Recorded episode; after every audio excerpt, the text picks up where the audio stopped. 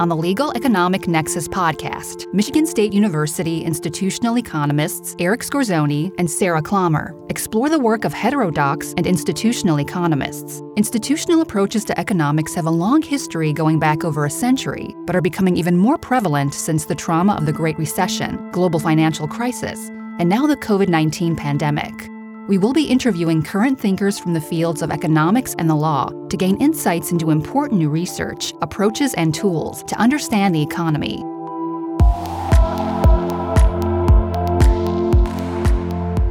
Welcome to the Legal Economic Nexus podcast. Sarah, how are you doing today? I'm doing great. How about you, Eric? Very good. We're coming to you from the campus of Michigan State University. And today we have with us Clara Mattei, who's the author of the new book, The Capital Order how Economists Invented Austerity and Paved the Way to Fascism, published in 2022. And Clara, welcome. Thanks for having me on your podcast. Great. Thank you. Can you give us a brief synopsis on the theme of the book and what kind of caused you to be interested to write this book? Certainly.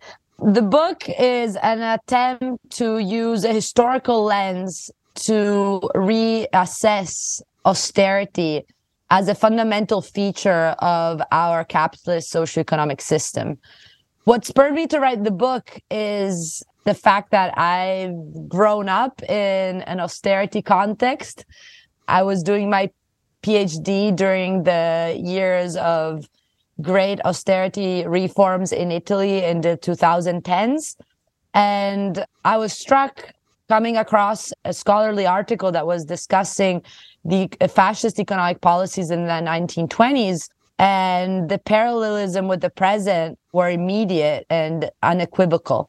So that led me to look deeper into those years.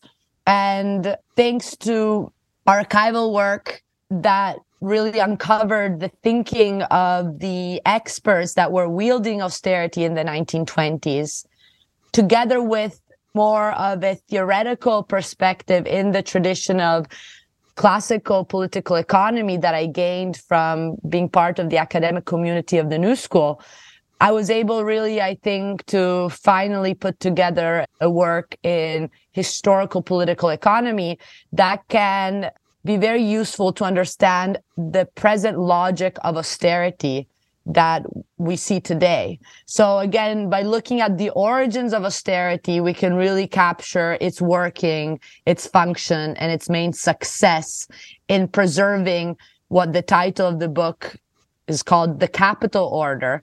So the claim here, the main thesis is that austerity, unlike what the Keynesian critics usually simplify by stressing how austerity is merely irrational economic policy, stemming out of wrong economic theory.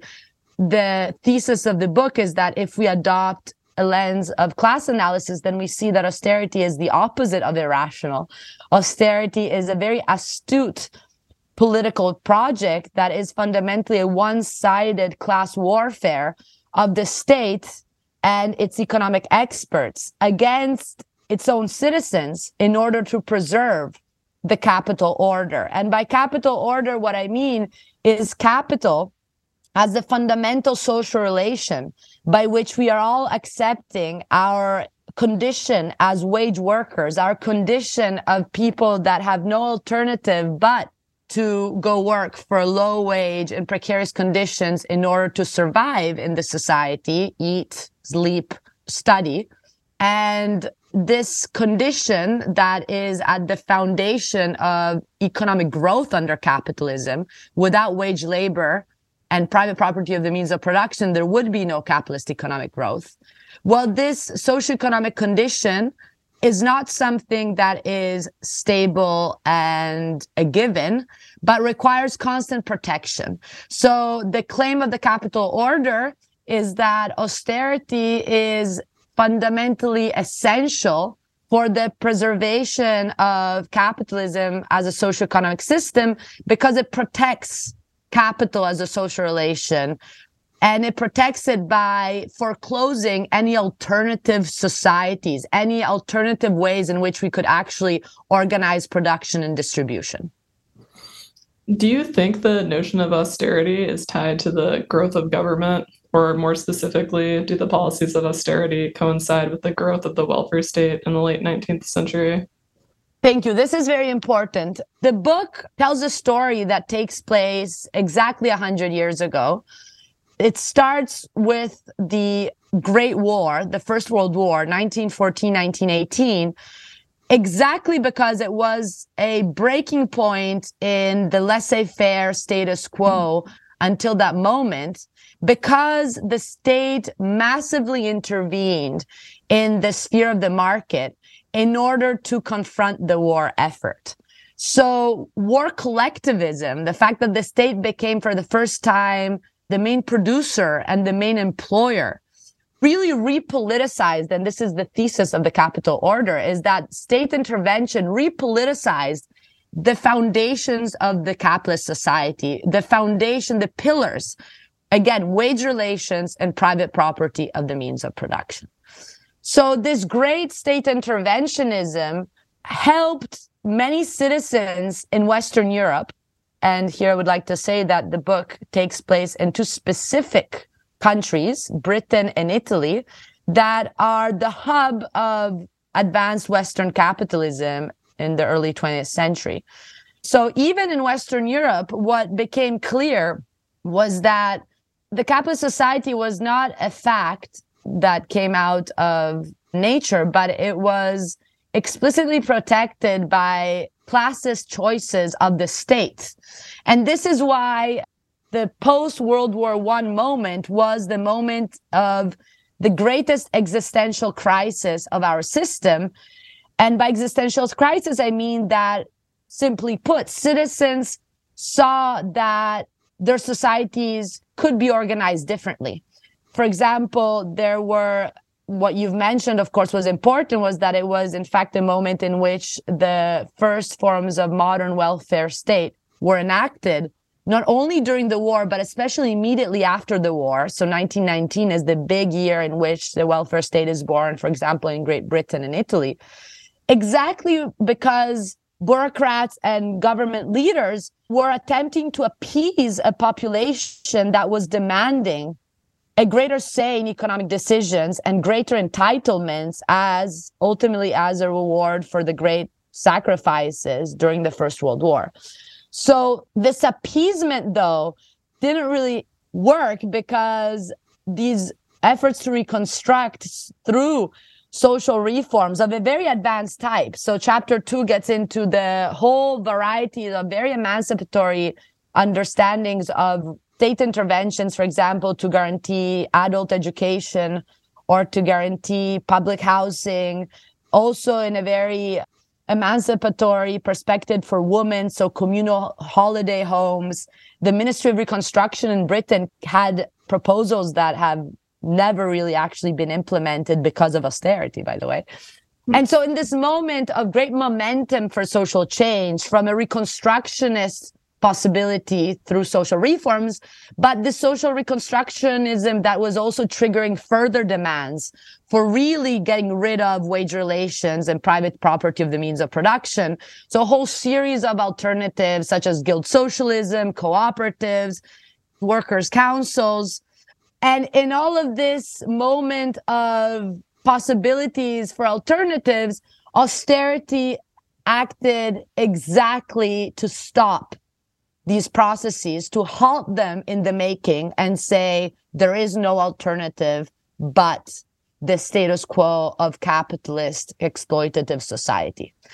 The book shows how this moment of potential change was silenced by austerity as a very powerful reaction that took place right after the war. 1920, 1922 were the years of the great conferences in which the austerity code was put together. Genoa 1922, and before that, Brussels 1920. So I'm a little bit curious now because a lot of this sounds super familiar to me. Do you feel like austerity harkens back at all to older traditions and ideals in human history, like the need for self sacrifice? Yes, absolutely. So the claim here is that austerity is structural to the workings of capitalism because in fact you do need the majority to as the austerity motto goes consume less and produce more. And this is a motto that I did not make up, but it emerges out of the archival uh, sources of the time. But as you put it, these were not necessarily novel concepts because from Adam Smith to Malthus already, you know, in the 1800s or the 1700s, it was clear that uh, prudence, frugality were part of the understanding of economic realism as uh, what we were meant to do. So this also gives a sense of how much economics as a discipline was always imbued by deep moral values. But at the same time, in fact, there were values that were essential for laissez capitalism to maintain itself. Because if we think about the gold standard that broke down during the First World War, and that was one of the reasons why it was possible to imagine an alternative, the gold standard required austerity because as soon as the state wanted to spend more on its citizens, this would immediately enact a capital flight and thus a loss of gold that had to be thus stopped through cuts in the budgets. So that would cut imports and especially increases in interest rates. That is a crucial component of austerity to conclude with your question, the point here of the capital order is to say, of course, austerity has always been part and parcel of capitalism, even before the First World War. But what is important to point out, and the reason why I focus on this early 1920s, is to show that it became an explicit political project in the moment in which it was contested. So austerity capitalism was contested in that specific moment because it was the first time in which people had actually gained political enfranchisement. Think about in the fact that in Great Britain, universal suffrage was achieved after the First World War. And so this was happening all over Europe. So people were demanding greater political entitlement and hand in hand with greater economic entitlement. So in this moment of contestation of laissez-faire austerity capitalism, it is the moment in which in a way austerity emerges explicitly as a unilateral warfare against the citizens to prevent any changes and any subversion of capitalism as the only game in town. Okay, thank you. So, thinking about our role as economists, you wrote that the pillars of capitalism have to be safeguarded and people should accept the rule of experts. You discuss how economists of the early 1920s tried to depoliticize economics to protect capital. You also discuss, for example, how Keynes also thought in line with the impulse toward a technocratic regime. With this in mind, what do you think the role of the economist should be in terms of public policy? Okay, so maybe we could qualify a little bit what you uh, said, and then I answer the question because you stressed some themes that I have very much at heart, themes that for the capital order tries to expose in a very explicit way. So one of them is the fact that potentially we could define austerity first of all, right? Because the book tries to give a different interpretation of austerity in the sense that austerity is not just fiscal cuts. It's not just about cutting the budget. Austerity is a trinity in terms of policy, but it's also theory. So it's a combination of theory and policy and this policy is more than just generalized cuts in the budget. This policy is about a trinity. It's fiscal, monetary, and industrial policies. And all three fiscal policy, meaning where the state spends, and it's about cutting social expenditures. So cutting the wealth, nascent welfare state and all public benefits, schools, housing, unemployment benefits, and paying back the debt which means that you're shifting resources away from the majority of the citizens towards the saving investing minority that benefits from this decision of where the state spends. And then it's about regressive taxation. So again, taxing the majority while the minority is taxed, relatively speaking, much less. And this is again something that we clearly see today. One has to keep in mind that right now in the United States, the 400 richest families pay lower overall tax rate than any other income group. And this trend of regressive taxation began in the 1920s when workers were for the first time taxed when consumption taxes were massively increased. And at the same time, right, consumption taxes that are clearly very regressive because they hit everyone equally. And at the same time, though, they cut all the capital levies, all the excess profit taxes that had been implemented during the war were cut right after the war. And so, for example, inheritance taxes that, of course, are those who would hit the wealthy. So fiscal austerity as being about shifting resources, both in terms of where you spend and in terms of the state revenue away from the people. Monetary austerity increases in interest rates that again have the impact. What does monetary austerity in terms of increasing interest rate does? Well, we see it today as well. It not only makes it more difficult for working class households to borrow for and to buy a home, for example, mortgages and so forth. It also induces an economic downturn that has the effect of increasing unemployment rates and thus ultimately increasing competition amongst workers who lose the upper hand of being in a situation of a tight labor market. The labor market becomes the opposite of tight. People lose their jobs, thus have to accept lower wages in order to get back into employment. So the effect of monetary austerity is, of course, that of suppressing wages and increasing our market dependence. And finally, industrial austerity, which has exactly the same effect as the other two, because it's about directly intervening in the labor market through labor deregulation, privatization, and wage repression. So this austerity trinity, and this is what the capital order shows extensively, works in unison and the three phases of austerity mutually reinforce one another with the same goal of disciplining the population into accepting a condition in which they have to consume less and produce more. Now, this set of policies are justified by specific economic theory. And this is goes back to your question about the role of economic experts and the so-called depoliticization of economic theory the capital order gets into the paradox of an economic paradigm, which at the time was called pure economics. The founding father of the current neoclassical framework, which explicitly uh, understood itself as being above classes, above bias, and fundamentally neutral objective truth.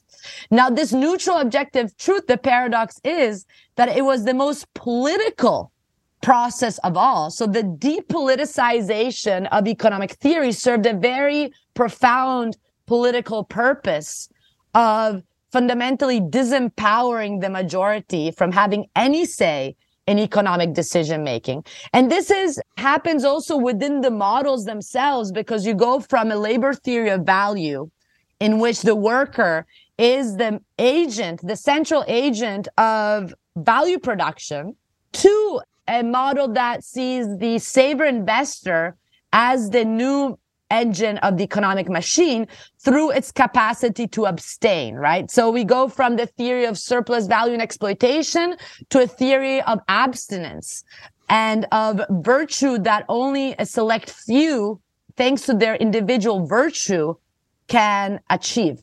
So we go from a model of classes and conflict between classes to a model of individuals and harmony between individuals in which those who succeed are those who deserve being richest and thus also deserve the state incentivizing their doing through austerity policies, right? Austerity policies make a lot of sense because they are incentivizing those who are seen as the engine of the economic machine that is the savers investors. And this is why resources are shifted to them. So in this sense we have this theory that is part and parcel of austerity. And this is why it's important to consider the fact that policy and theory go hand in hand. And one important component here is the urge to preserve the political immunity of the expert, the urge to find a realm that people cannot intrude in, by which only economists can actually make the most fundamental decisions for our society, for example, regarding monetary policy, that of course have its a direct effect on our daily lives, is not something that should be decided by the people, but should be kept to the expert. Now, currently, unfortunately, we have normalized the idea that monetary decisions should be left to the experts.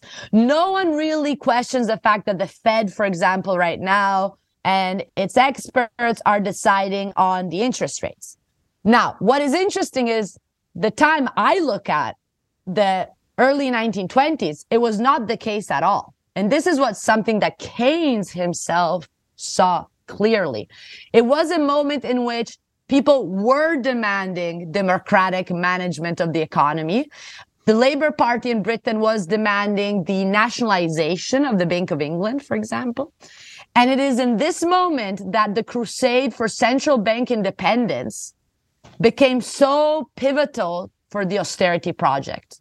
And it's something that, of course, also Keynes very much agreed with. And Keynes really agreed with his colleague Ralph Hawtrey, who's one of the protagonists of my story, who put it bluntly. Ralph Hawtrey said, central banks should never explain, never regret, never apologize, right? The clear idea that the expert should be left on its own to decide. So rather than depoliticization, if I could go back and rewrite this part of the book, I would probably use the term de-democratization because it gives a better sense of what was going on, preventing democratic participation.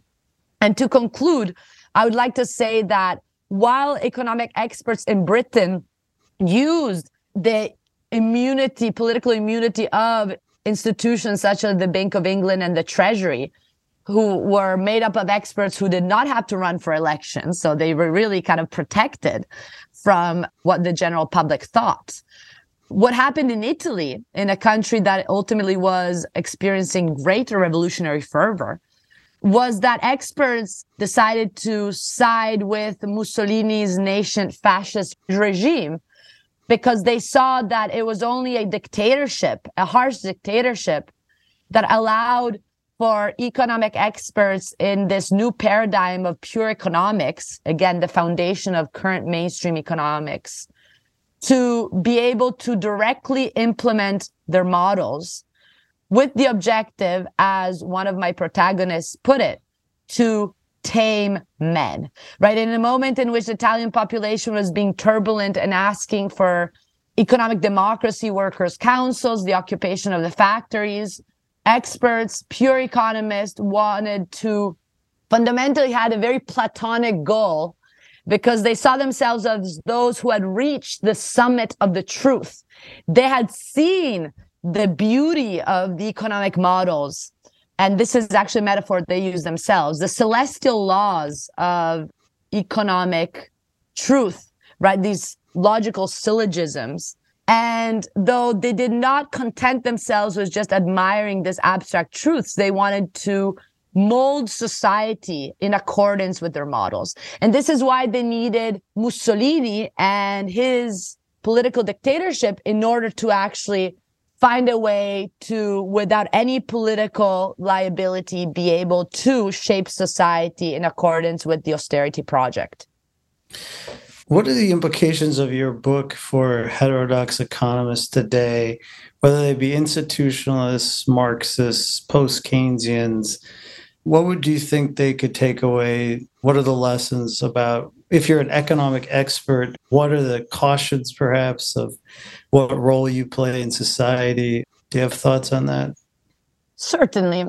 So, I think one lesson that the historical episode I reconstruct provides us with is the importance of using historical evidence to avoid idealizing capitalism as a socio-economic system in the sense of avoiding the silence on the limits of our system.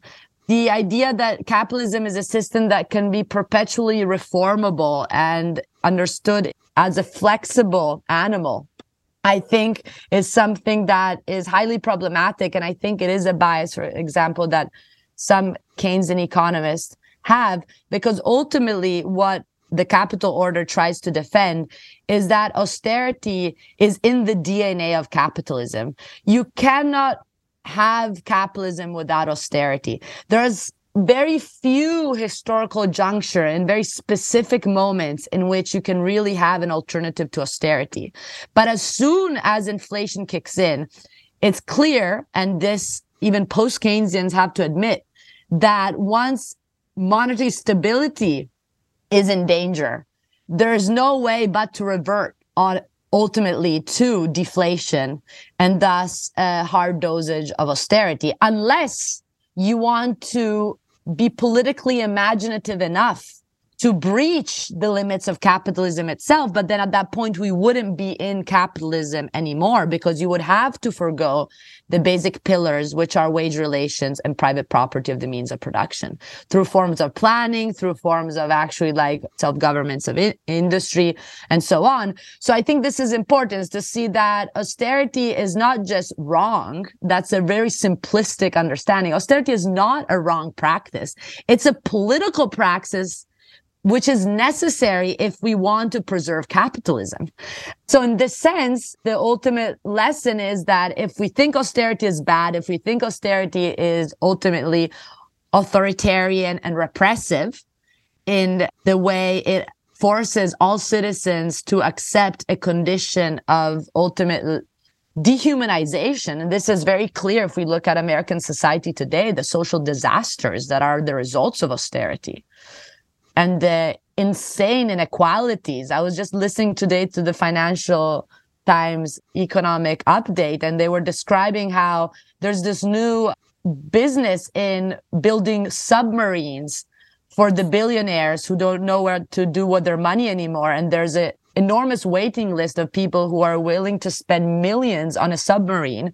While we very well know that the majority of Americans can't even get at the end of the month with their low wages working people who cannot survive, right? So this ultimate social catastrophe is not an exception to our economic system. It's, I would argue, the outcome of the very functioning of the capitalist economic system itself. And this, I think, the majority of economists have to see explicitly and avoid concealing this reality by depicting an idealized economy in which reforms could in principle be possible if only there were the correct economic theory available. It is clear that the problem is not the right or wrong economic theory. It's about understanding how capitalism works as an economic system. And I think this is where a Marxian tradition can be very useful also at present. You know, there's been a lot of work about, for example, the so called Chicago boys in Chile. I think you mentioned that as well. Do you think some of these later austerity movements gained some influence from the earlier periods? So there was some continuance of ideas from the 1920s forward and maybe manifested itself in different ways at times. But do you think there's some continuity here of these ideas? Absolutely. So the ambition of the capital order is to have a longer time frame so avoid thinking of austerity as the outcome of the neoliberal epoch that in fact was pioneered by the Pinochet case in Chile in 1973. So the idea here is that austerity is not just an episode of the neoliberal period. We should stop thinking about neoliberalism and start thinking about austerity capitalism. And in this sense, that all the themes that the historical episodes of the 1920s expose are themes that recur throughout the 20th and 21st century.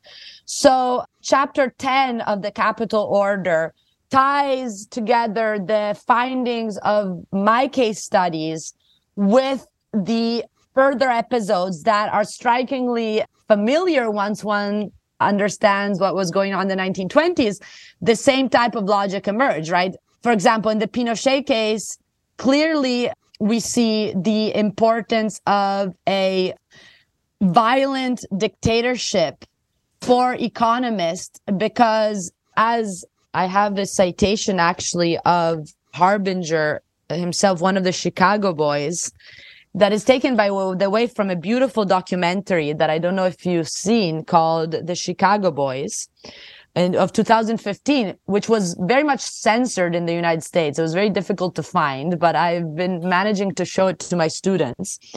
The coup opened the doors for the Chicago Boys, a select groups of Chilean economists trained at the University of Chicago under neoclassical gurus Milton Friedman and Arnold Harberger to implement their ladrillo, a brick-like document outlining a fierce austerity plan that successfully smothered the Chilean alternative to capitalism. Chile's Museum of Memory and Human Rights, opened in 2010 in Santiago, commemorates the human cost of a regime enabled in order to enact Chilean austerity. More than 4,000 people died, disappeared, or suffered repression during Pinochet's dictatorship. When asked about these incidents, Chilean economist Ralph Luders, himself a Chicago boy and a former minister of finance under Pinochet, lucidly pointed to the connection between austerity and political coercion. Quote, and if you ask me if you justify the human rights violations, no, I find them awful. But it seems to me that it would not have been possible to make the change that was made in Chile without an authoritarian regime quoted from the Chicago Boys. The change he refers to brought about the usual proceedings of austerity, a surge of unemployment, 30% in 1983, accompanied by a rise in exploitation, which from 1971 to 1985 almost doubled. In those years, the share of corporate profits rose from 31.4% to 42.4%. The proportion of wages decreased by 17.6%, while the proportion of profits increased by 10%. The poverty rate increased from 20% to 44%. But anyway, the point of reading this passage, which was probably too long, was to point out how the mingling of authoritarianism, economic expertise, and austerity is a constant theme of advanced capitalism, and it emerges time and again in different socioeconomic contexts. So you can even think about the case of Indonesia and the Suharto dictatorship and the Berkeley Boys, what happened under Boris Yeltsin in the 1990s with the fall of Soviet Russia. And what you see here is that economists need authoritarian dictatorship in order to implement austerity when there is social contestation for austerity. But also another big theme that comes out of my case study is the support of the international liberal establishment for these bloody dictatorship when it comes to the capacity of these bloody dictatorships to implement efficient austerity reforms. So the case that I look at is the fact that Benito Mussolini was a great student of austerity, of course, also because he realized that austerity was crucial for him to gain legitimacy and fortify his regime. And this was true not only for domestic liberal elites. So Luigi Einaudi, for example, another character in my story. Luigi Einaudi, who's considered a great anti-fascist, and he was the first president of the republic after the fall of fascism in the 1940s. Well, Luigi Einaudi immensely supported Mussolini's dictatorship for the whole 1920s with the excuse that he was doing the most efficient and correct economic reforms. And so this was true both domestically, but especially internationally. So I have chapter eight of the Capital Order is completely constructed through firsthand archival research to show how the British Embassy, the Bank of England, all of the American uh, international financial liberal establishment had only praises for Mussolini. In this respect, I would like to read you just one important quote out of the many I have this comes out of the Bank of England archives, and it was a 1926 letter sent by uh, Montagu Norman, the head of the Bank of England, to Jack Morgan of JP Morgan Chase. Uh, JP Morgan Chase was hugely supportive of Mussolini. He says, Fascism has surely brought order out of chaos over the last few years. Something of the kind was no doubt needed if the pendulum was not to swing too far in quite the other direction. The Duce was the right man at a critical moment. And phrasing like this is all over the place also later on. For example, in the 1990s, Larry Summers writes on The Economist that, sure, Boris Yeltsin is a terrible dictator. He has basically bombarded his own parliament. But this is what we need in order to privatize and liberalize and really implement market reforms in Russia. You can't do it otherwise. And we don't even need to go to these extremes because authoritarianism and anti democratic impulses of economic experts are also clear in the cases of parliamentary democracies, if you look at the ECB, for example, and it's a constitution, the, the explicit project of its constitution was to avoid intrusion from political parties. And it's the most independent central bank of all, again, with the idea that fundamentally representative democracies are economically inefficient. So economists like Alberto Alesina, Silvia Ardagna, who've been so influential in promoting austerity in the 21st century, have no qualms in saying democracy is inefficient. If you want efficient economic policies, you need to preserve expertise from any intrusion coming from the general public. So, you know, again, to come to your question, these themes that I discover, and this is the attempt in chapter 10 is to really show how they continue till this moment. Can we talk about, I guess, the other side? So, in opposition to the capital order, you wrote about Gramsci, about the uh, Ordinovisti. Can we talk about what was it they were trying to do? What was their thinking? And I guess a second part of that question is maybe why, or do we see anything like that in today's time period and or will we perhaps? Thank you for the question. Care a lot about the first part of the capital order because i think it's a historical reconstruction that stands on its own feet in the sense that of course in the structure of the book the first part is interesting for us because it shows what austerity was confronting as the fundamental disorder and the threat to the capital order that austerity was meant to cure. But I also think that this first part of the book has an importance of its own in the possibility of inspiring current discussion about ways to think about the future of our society. And this is why my favorite chapter is potentially chapter four, that is devoted, in fact, to the so-called Ordine Nuovo movement, the movement for the new order, which was led by Antonio Gramsci and Palmiro Togliatti in 1919, 1920. It was the peak of it. And here we really see, I think, how in order to debunk bourgeois institutions, you needed to debunk the bourgeois worldview. And so how thinking differently allowed for acting differently, but you could really only also think differently if you acted differently. So the very concept of praxis that Gramsci elaborates in the prison notebooks when he's finally jailed by Benito Mussolini and reflects philosophically on political issues, these reflections come out of his actual experience in the workers' council movement of 1919, 1920. And here we really, I think, have some inspirational points for us today, both in terms of institutional framework that they were suggesting. So the idea that councils were the hub of a new state that really put at the center the representation of the people as collective producers.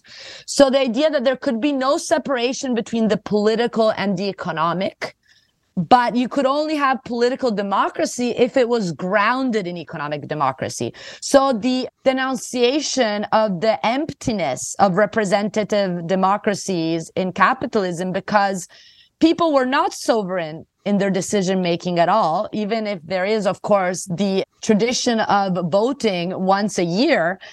this did not mean that there was an actual say in what happens.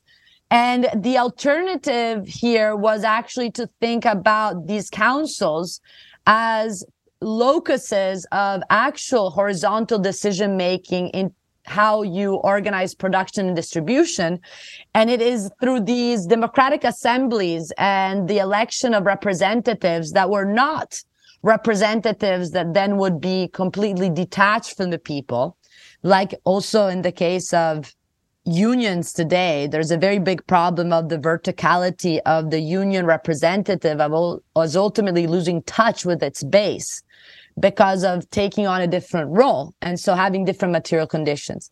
The idea of the councils was that the representative was always someone who could be actually recalled and it was a worker itself. And so this idea of connecting the economic to the political and seeing these alternative ways of understanding our political institution is, for example, one of the insights. The chapter gets into many others that I think it would take too long for us to discuss now. But I think here the idea is that alternatives were possible and are still possible. And this is where I think the work of someone like Camila Vergara, who has worked on the neighborhood council movement in Chile, and the idea of a plebeian constitution that would actually subvert the systemic corruption that haunts our societies is very important in the sense that she gives life to these intuitions of being real today, right? So the council movement take now the form of neighborhood councils in Chile and in other places of the world.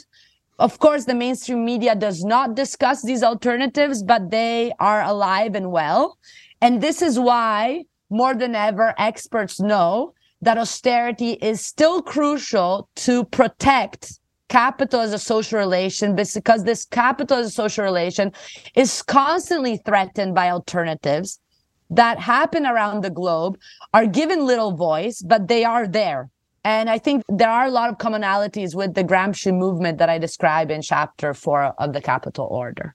Yeah very good. Thank you well, thank you so much. This has been great. We really appreciate your time. Again, we were with Clara Mattei from the uh, New School for Social Research and her new book, The Capital Order.